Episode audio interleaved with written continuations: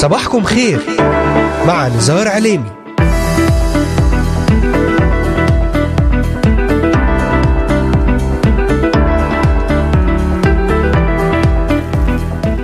أهلا وسهلا بجميع مستمعات ومستمعي إذاعة صوت الأمل وبجميع الذين انضموا الآن لبرنامج صباحكم خير. اليوم الخميس الخامس عشر من شهر ديسمبر كانون الأول للعام 2022 معكم على الهواء مباشرة نزار عليمي أهلا وسهلا بكم. أرحب بمستمعينا من الأراضي المقدسة ومن بلدان الشرق الأوسط وشمال أفريقيا وأيضا الذين يتابعوننا من سوريا لبنان مصر تركيا الأردن والعراق ليبيا اليمن السعودية والكويت من أستراليا أمريكا ألمانيا كندا والسويد والذين يتواصلون معنا ويتابعوننا على مختلف منصاتنا الاجتماعية لإذاعة صوت الأمل.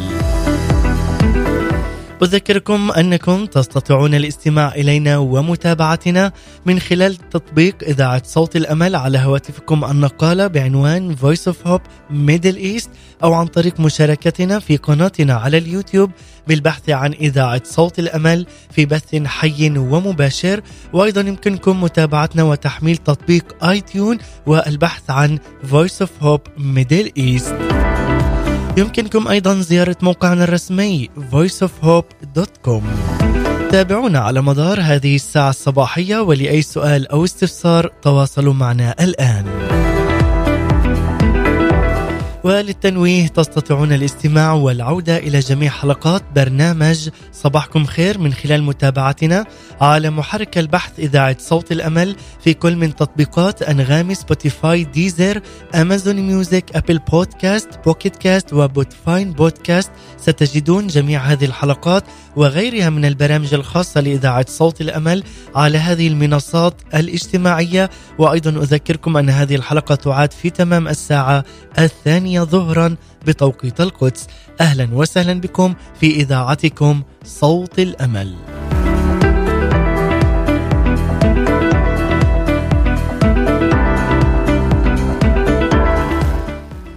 نحن مدعوون اليوم أن نراجع أنفسنا وأن نتساءل هل نبقى حيث نحن الآن أم نقبل رب المجد يسوع المسيح؟ كل واحد منا مدعو إلى التأمل في وضعه القائم وإلى التأمل في وضع العالم بنظرة أخرى.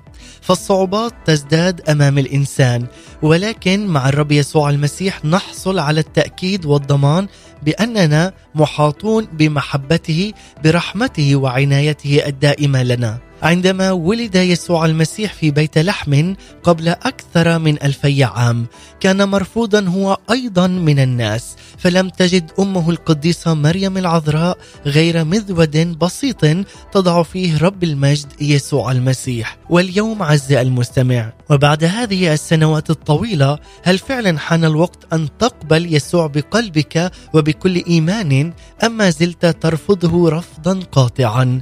هل حان فعلا في هذا الزمن زمن الميلاد التوبة الحقيقية والإيمان به مخلصا ربا والها. الله يؤكد لنا أننا بالتوبة فقط ننال غفران الخطايا وذلك بدم يسوع المسيح الذي يطهرنا من كل خطية. ويخبرنا الكتاب المقدس الإنجيل ألا وهو الخبر الصار أن الآن هو وقت مقبول الآن وقت خلاص فلا تؤجل لأنك لا تعرف شرور الأيام.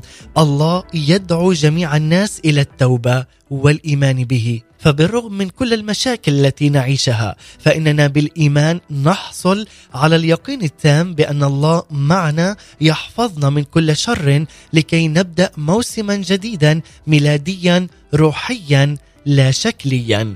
تذكر أيضا بأن مئات النظريات الفلسفية والأبحاث والدراسات العلمية لم ولن تستطع أن تعطي الإنسان حتى واحد بالمئة الضمان بالراحة والاستقرار والسعادة وحتى الأمان. لذلك تعال اليوم إلى الرب يسوع المسيح. وادرس كلمة الله وآمن بالرب يسوع المسيح فتخلص أنت وأهل بيتك وتجد الراحة الحقيقية بين يدي خالق النفوس وربها يسوع المسيح. لتعلن من جديد المجد لله في الأعالي وعلى الأرض السلام وبالناس المسرة.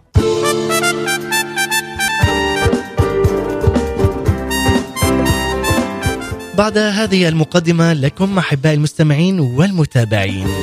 رسالتنا الميلادية لهذا اليوم حول قوة تتحقق في أمانة الله للنبوءات من خلال أنبياء العهد القديم. ونبدأ معكم مع هذه الترنيمة الرائعة المجد ليك في الأعالي مع فريق المخلص. تابعونا واستمتعوا بهذا الوقت معنا. في رسالتنا لهذا اليوم الميلادية. لنعلي اسم يسوع المسيح ونعلن المجد لله في الأعالي. وعلى الأرض السلام وبالناس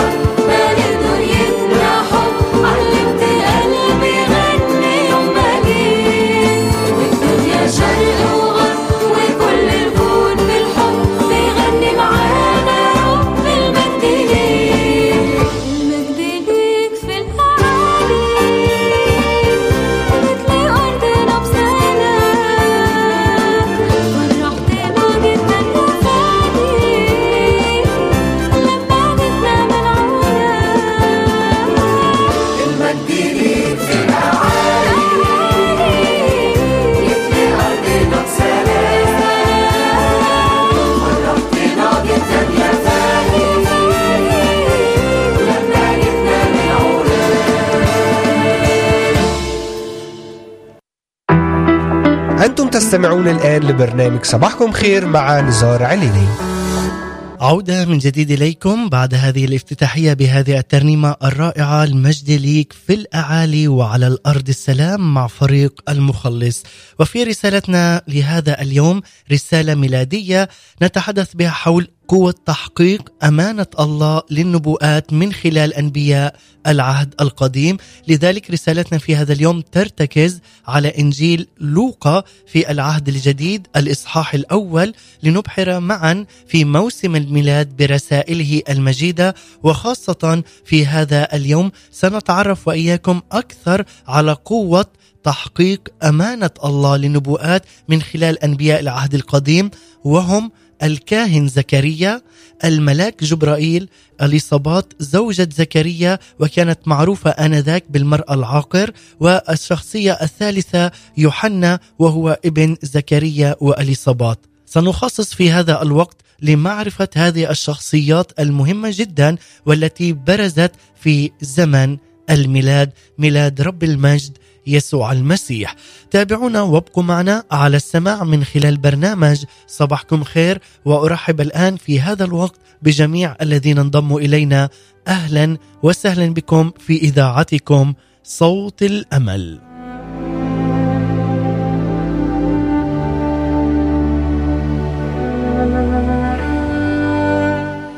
بداية دعونا نقرأ من لوقا الإصحاح الأول ومن العدد الخامس حتى العدد الخامس والعشرين لكي نفهم فعلا هؤلاء الشخصيات زكريا أليصابات جبرائيل وأيضا يوحنا.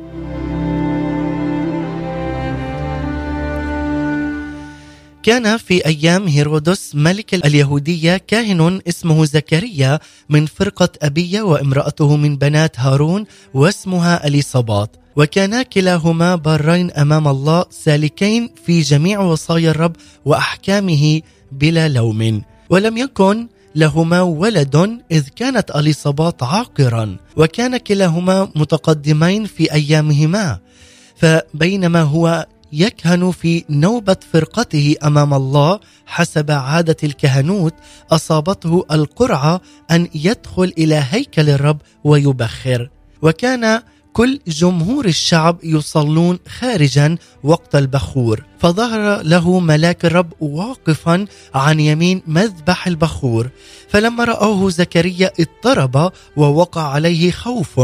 فقال له الملاك لا تخف يا زكريا لأن طلبتك قد سمعت وامرأتك أليصابات ستلد لك ابنا وتسميه يوحنا ويكون لك فرح وابتهاج وكثيرون سيفرحون بولادته لأنه يكون عظيما أمام الرب وخمرا ومسكرا لا يشرب ومن بطن أمه يمتلئ من الروح القدس. ويرد كثيرين من بني إسرائيل إلى الرب إلههم ويتقدم أمامه بروح إيليا وقوته ليرد قلوب الآباء إلى الأبناء والعصاة إلى فكر الأبرار لكي يهيئ للرب شعبا مستعدا. فقال زكريا للملاك كيف أعلم هذا؟ لأني أنا شيخ وامرأتي متقدمة في أيامها. فأجاب الملاك وقال أنا جبرائيل. الواقف قدام الله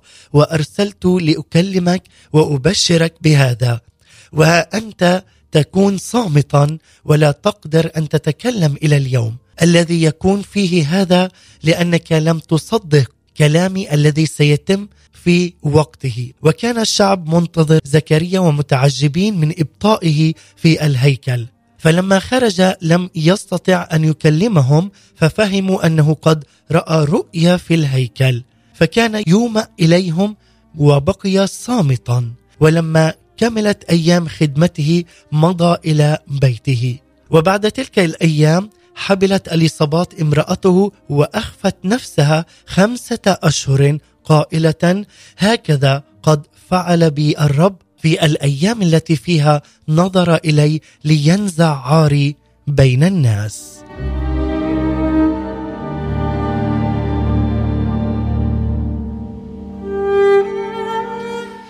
هذا ما قرأناه أحبائي وإياكم. كان من لوقا الإصحاح الأول العدد الخامس حتى العدد الخامس والعشرين. في العهد القديم نجد هنا أن للأسماء أهمية بارزة جدا. فالاسم لا يحدد هوية الشخص فقط بل يخبرنا أيضا ببعض الحقائق عن الشخص أو حتى عن إله الشخص أو عن أسلوب حياة هذا الشخص. واحيانا لم يكن الاسم يطلق على الطفل إلا بعد فترة طويلة من ولادته بحيث يتلائم هذا الاسم مع شخصية الطفل. كذلك أيضا نجد في الكتاب المقدس أن الله قد لجأ إلى تغيير أسماء أشخاص كثيرين حتى نعرفهم بشكل أفضل ونعرف كيف كانوا وما الذي أصبحوا عليه. فمثلا أبرام غيره الله ليصبح إبراهيم. كذلك اسم يعقوب تغير لكي يكون إسرائيل. سمعان أصبح بطرس وشاول أصبح بولس. لذلك أحبائي فإننا نبقى في صلب الكتاب المقدس عندما نتحدث عن الأسماء ومعانيها وهي مهمة للغاية. ولو عدنا مثلا إلى أسماء الاسباط أي أبناء يعقوب الاثني عشر سنجد أن كل أم دعت اسم كل ولد باسمه المعروف به إثر حادث معين أو أمل معين في الحياة. لذلك قبل ما نحتفل بذكرى ولادة ربنا ومخلصنا يسوع المسيح دعونا اليوم نتأمل في هذه القصة التي هي بشارة مريم وولادة الطفل يسوع المسيح أي قصة البشارة بولادة السابق للرب يسوع أي يوحنا المعمدان ابن زكريا وإليصابات وهو من نسل هارون رئيس الكهنة وهنا عندما ذكرت في لوقا الإصحاح الأول لذلك عز المستمع سنتحدث في هذا اليوم لنتعرف أكثر على هؤلاء الشخصيات الكاهن زكريا الملاك جبرائيل اليصابات وهي زوجة زكريا وأيضا سنتحدث عن يوحنا. عند قراءتنا للوقا الإصحاح الأول نجد أن ملاك الرب جبرائيل ظهر للكاهن العجوز زكريا في أورشليم وهو موجود في هيكل الله. أعطاه وعدا من الرب بأن زوجته اليصابات ستحبل وتلد ابنا وتسميه يوحنا. وتأملنا في هذه القصة سيكون من خلال التأمل أيضا في أسماء الشخصيات الأربعة الرئيسية وهي زكريا جبرائيل اليصابات ويوحنا وكيف أن أسماء وشخصيات هذه القصة تبين بقوة مدى أمانة الله للنبوءات التي سبق وأعلنها من خلال أنبيائه في العهد القديم وكذلك أمانة الله في وعوده للجنس البشري بالرغم من كل الصعوبات والعقبات. اولا سنتحدث عن زكريا وهو الرب يهوى سوف يتذكر هنا يقول لنا في صباح أحد أيام الخريف وداخل أبواب ساحات هيكل الله في أورشليم كان الكهنة يهيئون لتقدمة ذبيحة الصباح للرب القدوس وذلك من أجل العبادة في الهيكل. وكان هنا بين الكهنة رجل متقدما في العمر رجل متواضع بسيط جدا ومختلف عن بقية الكهنة فهو لم يكن من سكان أورشليم بل من سكان مدينة يهوذا. أي عين كارم اليوم في الأراضي المقدسة بعيدا عن أورشليم القديمة. وكان زكريا الكاهن العجوز من فرقة أبية ولا بد أنه كان أكبر الكهنة سنا ومع ذلك كان لا يزال يخدم الله في هيكله بكل صدق وبكل أمانة. في ذلك الصباح وقع الاختيار على زكريا. أن يقوم بشرف تقديم ذبيحة البخور للرب إلهه والواقع أن هذه الخدمة كانت بسيطة في حد ذاتها حيث كان على الكاهن أن يدخل لوحده إلى القسم الأول من الهيكل أي القدس وأن يضع حبيبات البخور فوق الفحم ومن ثم يبخر القدس حيث توجد المنارة ومائدة خبز الوجوه ومذبح البخور. البخور كان وما يزال يرمز لصلوات الشعب المرفوعة للرب. أثناء هنا وجود زكريا داخل القدس اجتمع جمهور الشعب للصلاة وقت تقديم البخور في ساحات الهيكل وكان الجميع هنا يتوقعون أن ينهي الكاهن زكريا خدمته ويخرج من الهيكل في أسرع وقت ممكن. أثناء دخول زكريا إلى الهيكل لابد وأنه ردد في نفسه بركة هارون وبنيه من الكهنة قائلا في سفر العدد الإصحاح السادس والعددين الرابع والعشرين والخامس والعشرين يباركك الرب ويحرسك. يضيء الرب بوجهه عليك ويرحمك. يرفع الرب وجهه عليك ويمنحك سلاما. كذلك قد يكون قد فكر أيضا بالقصص الكثيرة عن كهنته عن كهنة الدخول للهيكل وهناك عندما ضربهم الرب وماتوا لأنهم كانوا خطاة ولا يستحقون أن يدخلوا إلى هذا الهيكل المقدس. والأهم من كل هذا لابد أن وأن زكريا كان يفكر بعظمة الله ووعوده للشعب. دعونا الآن نتذكر مرة أخرى أن اسم زكريا يعني الرب سيتذكر. ولا بد أن رجالا كثيرين كانوا يسمون بهذا الاسم أيامها. فهل كان فعلا هؤلاء الرجال يتألمون بهذا الاسم؟ أو حتى يتأملون به ويتوقعون أن يتذكر الله وعوده بخلاص الشعب؟ خاصة وأنهم كانوا يعيشون في أيام صعبة وحالكة وكان ذلك تحت حكم الرومان والملك هيرودوس هل فعلا صلى زكريا وهو في الهيكل قائلا يا رب تذكر شعبك يا رب تذكر وعودك يا رب قد مضى علينا أربعمائة عام دون استلام أي رسالة من عندك. اذكر يا رب شعبك وتعالى لخلاصنا. في هذه اللحظات المهيبة والمقدسة ظهر ملاك الرب جبرائيل للكاهن زكريا ولابد أن زكريا عرف بالحال أن هذا كان ملاك الرب وليس إنسان حيث لم يكن مسموحا أن يدخل القدس إلا الكاهن الذي وقعت عليه القرعة ليقدم ذبيحة البخور للرب. أجل قد ظهر ملاك الرب لزكريا وتذكر الله شعبه وتجسد معا معنى اسم زكريا بكل وضوح. لذلك عز المستمع عليك أن تعلم جيدا أن الرب يتذكر. الرب يعلم أيضا بطلبتك حتى طال الزمان. اليوم يفتح لك هذا الباب. عليك أن تعلم يقينا أن الرب يسوع المسيح يجهز لك امرا عجيبا. امرا سماويا لكي يحققه لك. هو يحقق هذه النبوءات في اسم الرب يسوع المسيح. لذلك عليك أن تعلم أن في وقته يسرع. هذا ما تحدثنا به هنا بداية عن زكريا. أما الشخصية الثانية وهي عن جبرائيل الملاك جبرائيل. الله عظيم أو الله جبار. أعلن الله عن ذاته بكونه إله جبار إله عظيم قادر على كل شيء.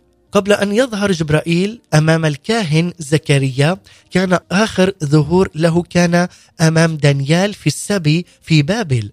أي قبل حوالي 600 سنة وفي ذلك الظهور أعلن جبرائيل للنبي دانيال عن توقيت الله لمجيء المسيح المخلص إلى هذا العالم. لذلك عندما نقرأ في سفر دانيال الإصحاح العاشر والعدد عشرين عندما قال الملاك جبرائيل لدانيال سبعون أسبوعا قضيت على شعبك وعلى مدينتك المقدسة لتكميل المعصية وتتميم الخطايا ولكفارة الإثم وليؤتى بالبر الأبدي ولختم الرؤيه والنبوة ولمسح قدوس القدوسين فاعلم وافهم أنه من خروج الأمر لتجديد أورشليم وبنائها إلى المسيح الرئيس سبعة أسابيع واثنان وستون اسبوعا.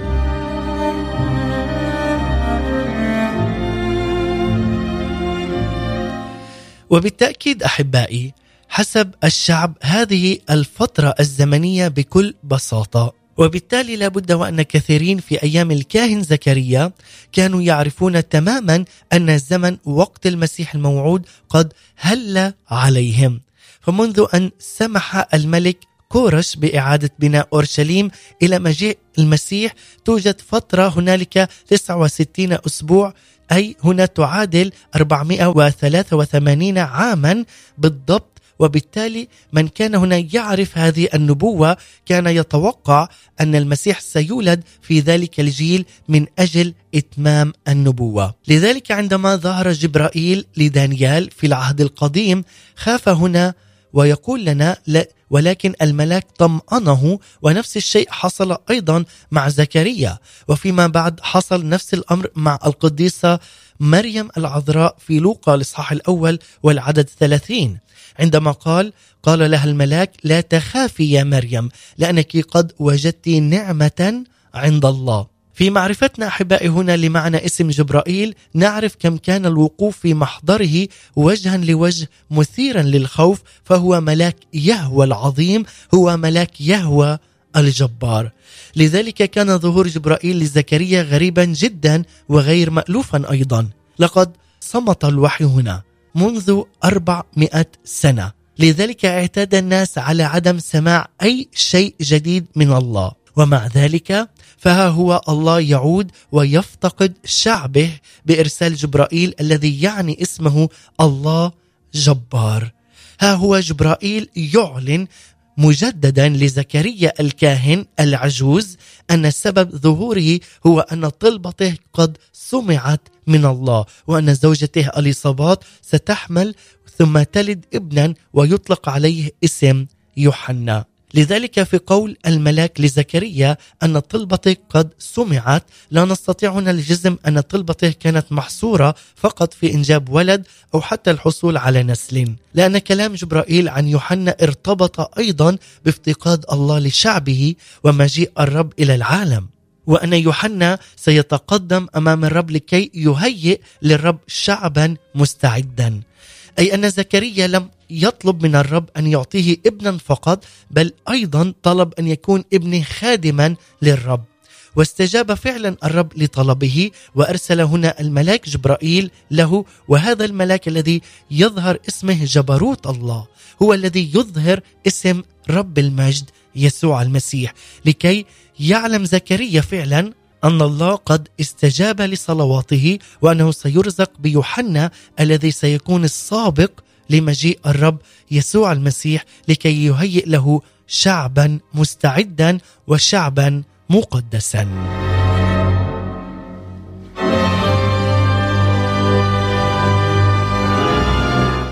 لذلك بعدما سمع زكريا لكلام الملاك جبرائيل طلب أيضا هنا برهانا عمليا على أن ما قاله جبرائيل سوف يتم. فهو شيخ وامرأته متقدمة في العمر. وهنا جاء الجواب من الملاك في الآيتين التاسع عشر والعشرين من إنجيل لوقا الإصحاح الأول عندما قال له أنا جبرائيل الواقف قدام الله وأرسلت لأكلمك وأبشرك بهذا وها أنت تكون صامتا ولا تقدر أن تتكلم إلى اليوم الذي يكون فيه هذا لأنك لم تصدق كلامي الذي سيتم في وقته. وكم منا أحبائي ينال هذه المواعيد ولكنه في هذه المواعيد يشك بها ويشك في مصداقية وأمانة تحقيق وعود الله لحياته. لذلك هنا قال جبرائيل لزكريا وها أنت تكون صامتا ولا تقدر أن تتكلم إلى اليوم الذي يكون فيه هذا لأنك لم تصدق كلامي. أي سيكون صامتا حتى يولد يوحنا. ومن ثم يتكلم زكريا. يكشف لنا هنا أحبائي شيء مهم جدا وهو جواب الملاك جبرائيل مرة أخرى أهمية الرسالة التي جاء بها. فهو لم يكن مجرد رسول بسيط بل هو الملاك الواقف قدام الله أي في محضر الله الجبار هو الذي جاء بهذا الخبر لزكريا. والعلامة التي أعطاها لزكريا كانت في نفس الوقت عقابا له على عدم تصديق هذا الكلام بحيث أن ضربه بالخرس أي عدم القدرة على الكلام والنطق حتى يوم ولادة الطفل يوحنا. بعد هذه الكلمات الحازمة والقوية احباء المستمعين اختفى هنا الملاك وعاد زكريا إلى وحدته وفقد القدرة على الكلام مباشرة. ثم خرج إلى الشعب المنتظر خارج الهيكل بوجه شاحب ولم يستطع أن يكلمهم أو حتى أن يعطي البركة الختامية في الصلاة. ففهموا أنه قد رأى رؤيا في الهيكل. لذلك عزيزي المستمع في كثير من الحالات إن لم يكن دائما نحن مثل زكريا نسمع كلمة الله ووعوده ولا نصدق. نطلب الدليل على حتى صدق الله معنا وكأن الله يقول ولا يصدق هذا القول. نحتاج أيضا إلى إيمان قوي وفعال. قد نصلي مثل زكريا ولكننا لا نؤمن حقا بأن الله فعلا قادر أن يستجيب وبقوة لصلواتنا لكي نعلم فعلا علم اليقين أن الله هو الجبار والعظيم وفي وقته يسرع ولا يصعب على إلهنا الحي أي شيء مهما طلبنا في اسم رب المجد يسوع المسيح. لذلك عزيزي المستمع عليك أن تعلن من هذه اللحظة أنه كل شيء تطلبه في اسم يسوع المسيح ستناله بحسب إيمانك. عندما تؤمن بوعود يسوع المسيح ستتحقق مهما طال الزمان كما حصل مع زكريا وأيضا مع أليصابات. في هذا القسم الأول تعرفنا معا على الشخصيتين وهما زكريا والملاك جبرائيل. وفي القسم الثاني بعد هذه الترنيمة الرائعة جدا سنتعرف أكثر عن اليصابات وعن الطفل يوحنا. ولكن نستمع إلى هذه الترنيمة الرائعة المدلي الرائع مع ملاك الله جند وجيش أملاك السماء مع ثمار زنانيري وجين. نسمع ونستمتع بهذه الترنيمة الميلادية ومن ثم نعود.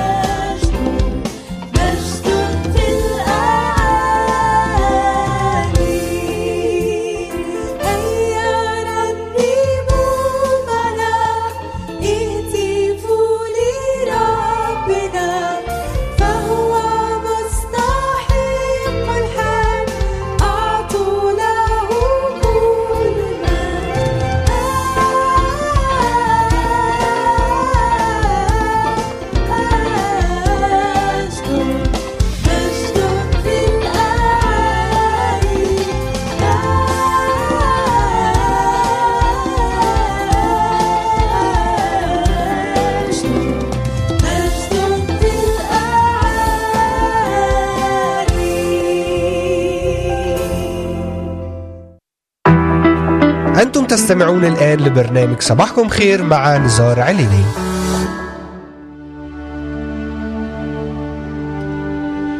عودة من جديد إليكم بعد هذه الترنيمة الرائعة جدا ونحن نتحدث في هذا اليوم برسالة ميلادية قوة تحقيق أمانة الله للنبوءات من خلال أنبياء العهد القديم.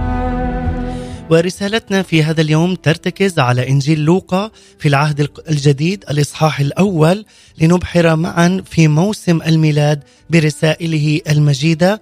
وخاصة في هذا اليوم نتعرف على قوة تحقيق أمانة الله للنبوءات من خلال أنبياء العهد القديم وهم تعرفنا بداية على الكاهن زكريا وأيضا على الملاك جبرائيل. وأما الآن في القسم الثاني من هذه الحلقة نتعرف على أليصابات وهي زوجة زكريا وكانت معروفة آنذاك بالمرأة العاقر. وأيضا نتعرف على يوحنا وهو ابن زكريا وأليصابات. لذلك خصصنا هذا الوقت لمعرفة هذه الشخصيات المهمة جدا والتي بردت برزت في أحداث زمن الميلاد.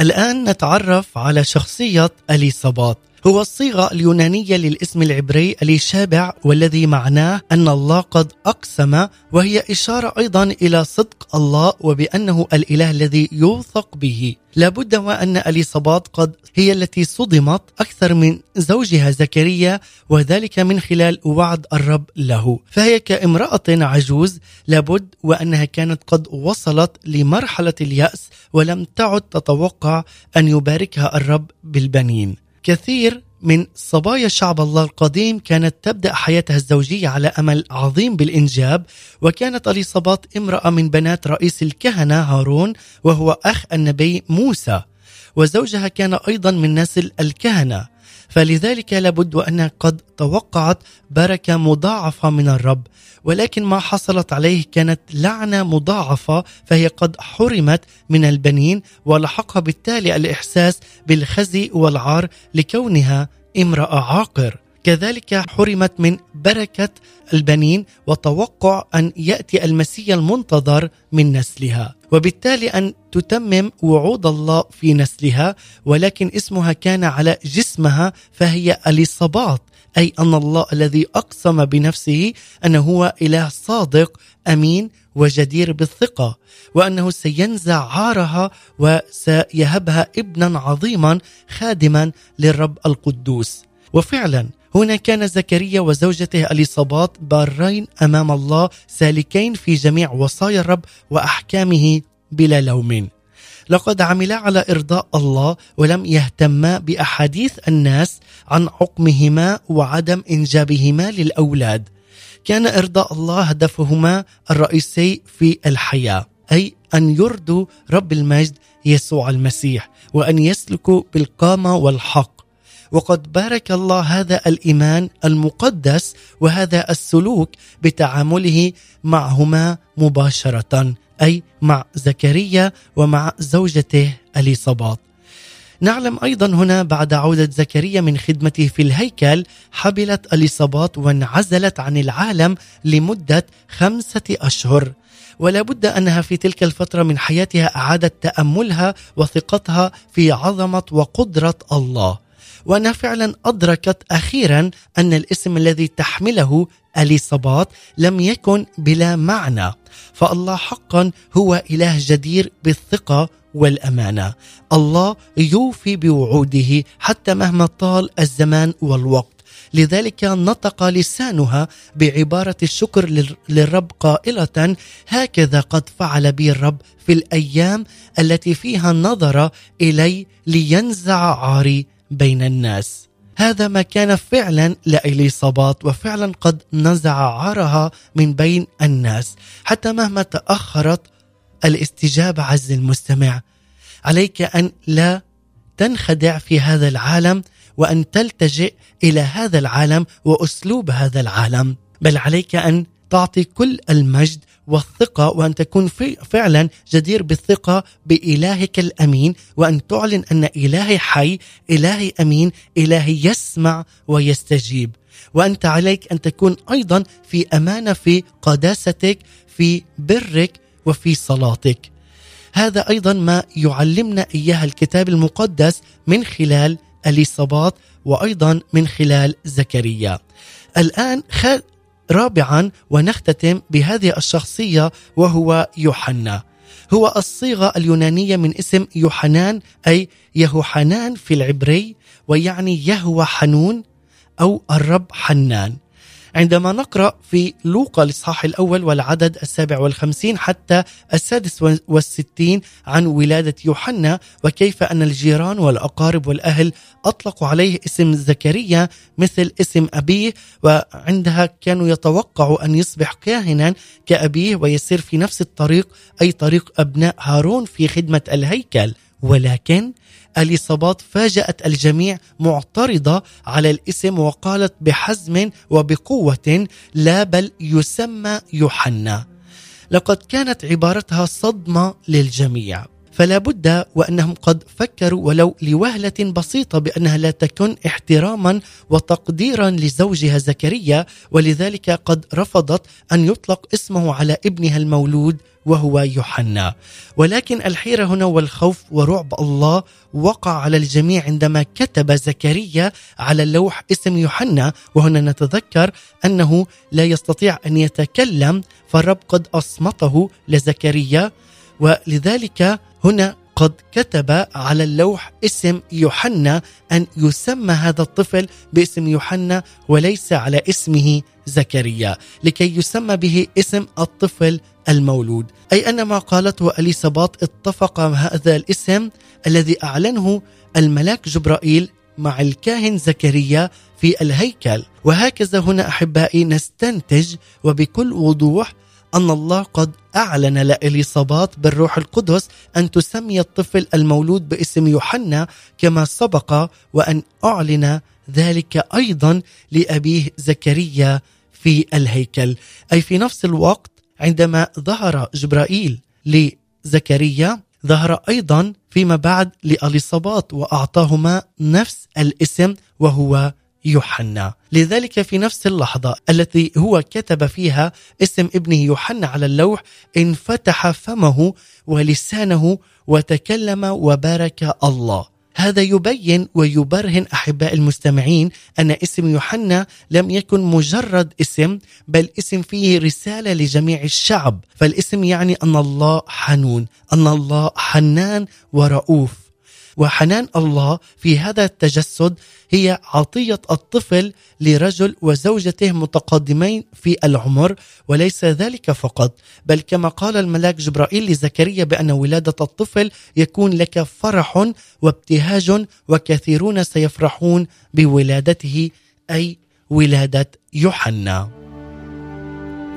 لذلك هنا نرى أن اسم يوحنا يجسد يوحنا الحنان وبركة الله على الشعب. فهو سيرد الكثيرين إلى الرب ويهيئ أيضا الشعب لمجيء الرب يسوع المسيح مخلص هذا العالم. وهو بذلك جاء ليتمم آخر نبوة في العهد القديم في ملاخي الإصحاح الرابع والعدد الخامس والسادس حينما قال ها أنا ذا أرسل إليكم ها أنا ذا أرسل إليكم إيليا النبي قبل مجيء يوم الرب اليوم العظيم والمخوف فيرد قلب الآباء على الأبناء وقلب الأبناء على آبائهم.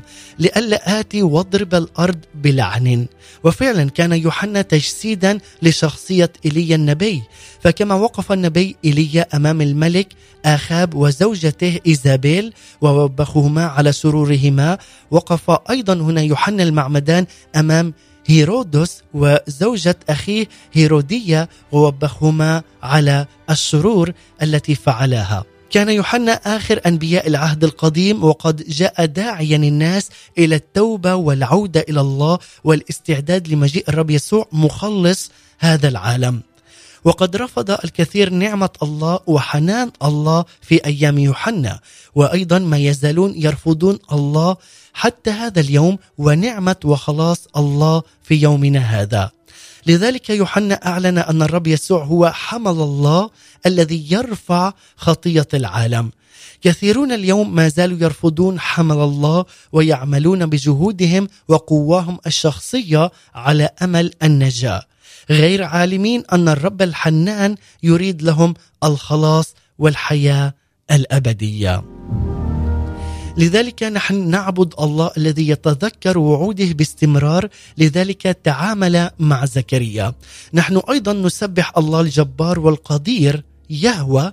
وأيضا هنا يقول لنا أن الملاك جبرائيل حتى الآن يقف في محضر الله ويعمل في خدمة شعب الله بقوة الله العظيم. نحن أيضا أبناء الله الصادق في وعوده الأمينة. الله الذي أقسم بنفسه أن يتمم وعوده ويبارك شعبه. كما بارك اليصابات وجعلها تلد ابنا عظيما خادما للرب وهو يوحنا. نحن أيضا نسبح ونعبد الله الواحد والوحيد وهو الرب يسوع المسيح الرب الحنان وأيضا الذي أرسل يوحنا داعيا الناس إلى التوبة والإيمان بحمل الله الذي يرفع خطية العالم. عز المستمع أختتم معك بهذا السؤال وأيضا أختتم معك بهذه الآية من لوقا الاصحاح الثالث والعدد الرابع. عندما جاء يوحنا المعمدان وأعد طريق الرب ثم مات ولكن الرسالة التي جاء بها ما تزال حية. عندما قال أعدوا طريق الرب اصنعوا سبله مستقيمة. هل فعلا نعد نحن طريق الرب بكل أمانة ووضوح؟ وهل فعلا نحن مستعدون لمجيئه في المجد؟ هل حقا يبنى إيماننا على كلمة الله من خلال الكتاب المقدس؟ هل ابتعدنا فعلا عن الخطية وسلكنا أمام الله بالبر والقداسة كما كان زكريا واليصابات عليك أن تعلم أن ملكنا آت عن قريب فدعونا نهيئ أنفسنا لذلك اليوم المجيد لنعلن أنه سيأتي ثانية ويعطينا حياة بل حياة أبدية ونكون معه إلى أبد الآبدين.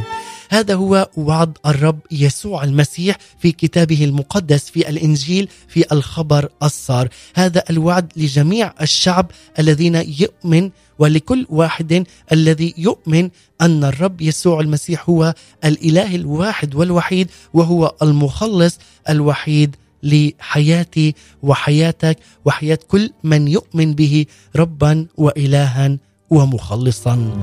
وشعب الله يقول آمين. وإلى هنا أحبائي نصل لختام هذه الحلقة بعد أن تعرفنا على هؤلاء الشخصيات المباركين الكاهن زكريا الملاك جبرائيل اليصابات وأيضا تعرفنا على يوحنا. والآن ننتقل إلى الفقرة الثابتة والتي تبث لكم أيام الاثنين والأربعاء والخميس بعنوان وجبات روحية مع مقدمة وكاتبة هذه التأملات إناس دكوار سمعان. نستمع ومن ثم نختتم أيضا بترنيمة جدا رائعة. ابقوا معنا.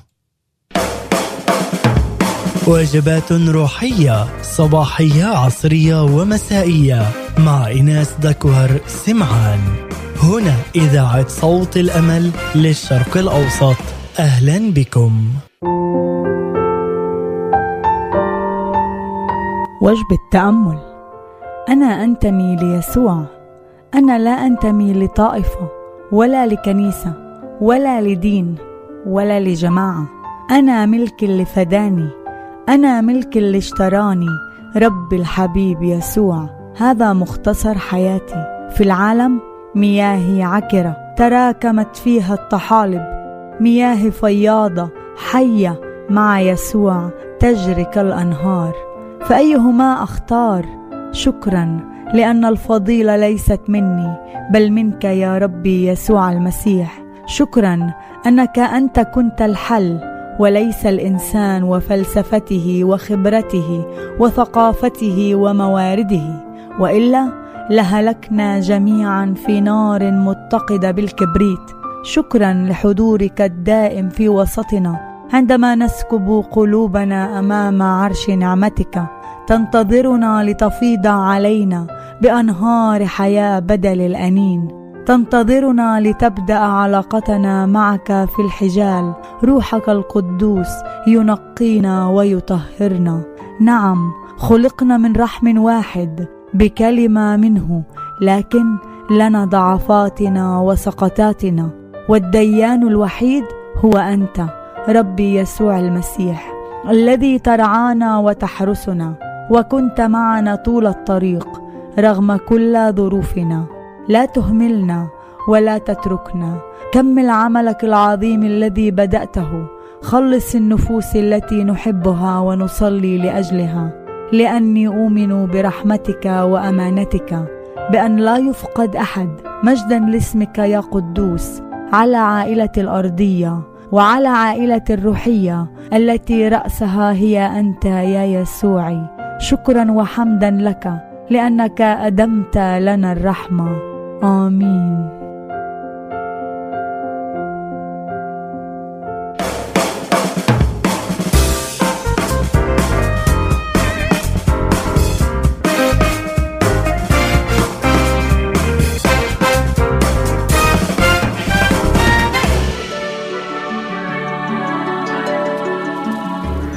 إناس دكور سمعان شكرا لك على هذه الوجبة الرائعة والدسمة جدا.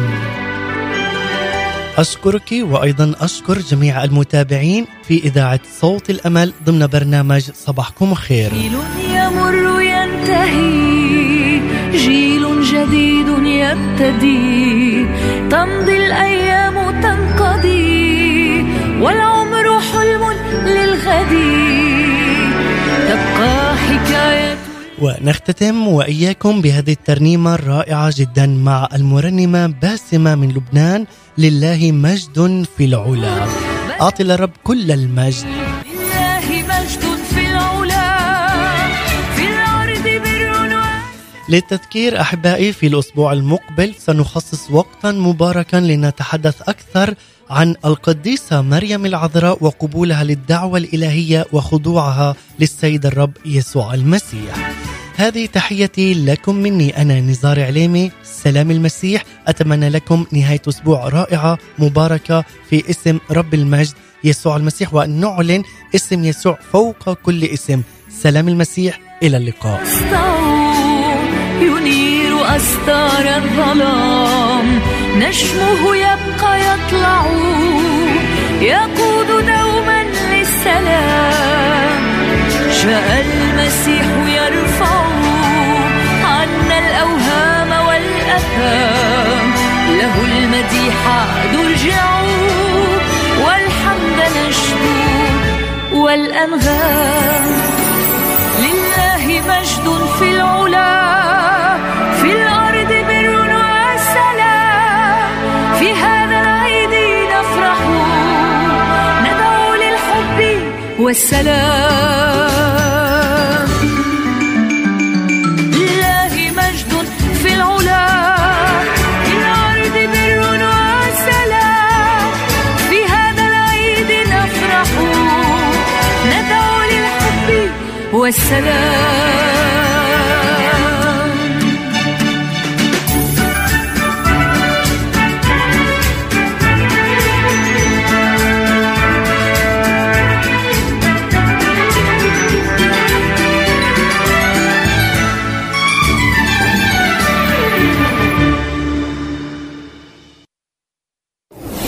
قال يسوع هذه هي وصيتي ان تحبوا بعضكم بعضا كما احببتكم ليس لاحد حب اعظم من هذا ان يضع احد نفسه لاجل احبائه Jesus said, This is my commandment that you love one another as I have loved you. Greater love has no one than this, than to lay down one's life for his friends. إذاعة صوت الأمل The Voice of Hope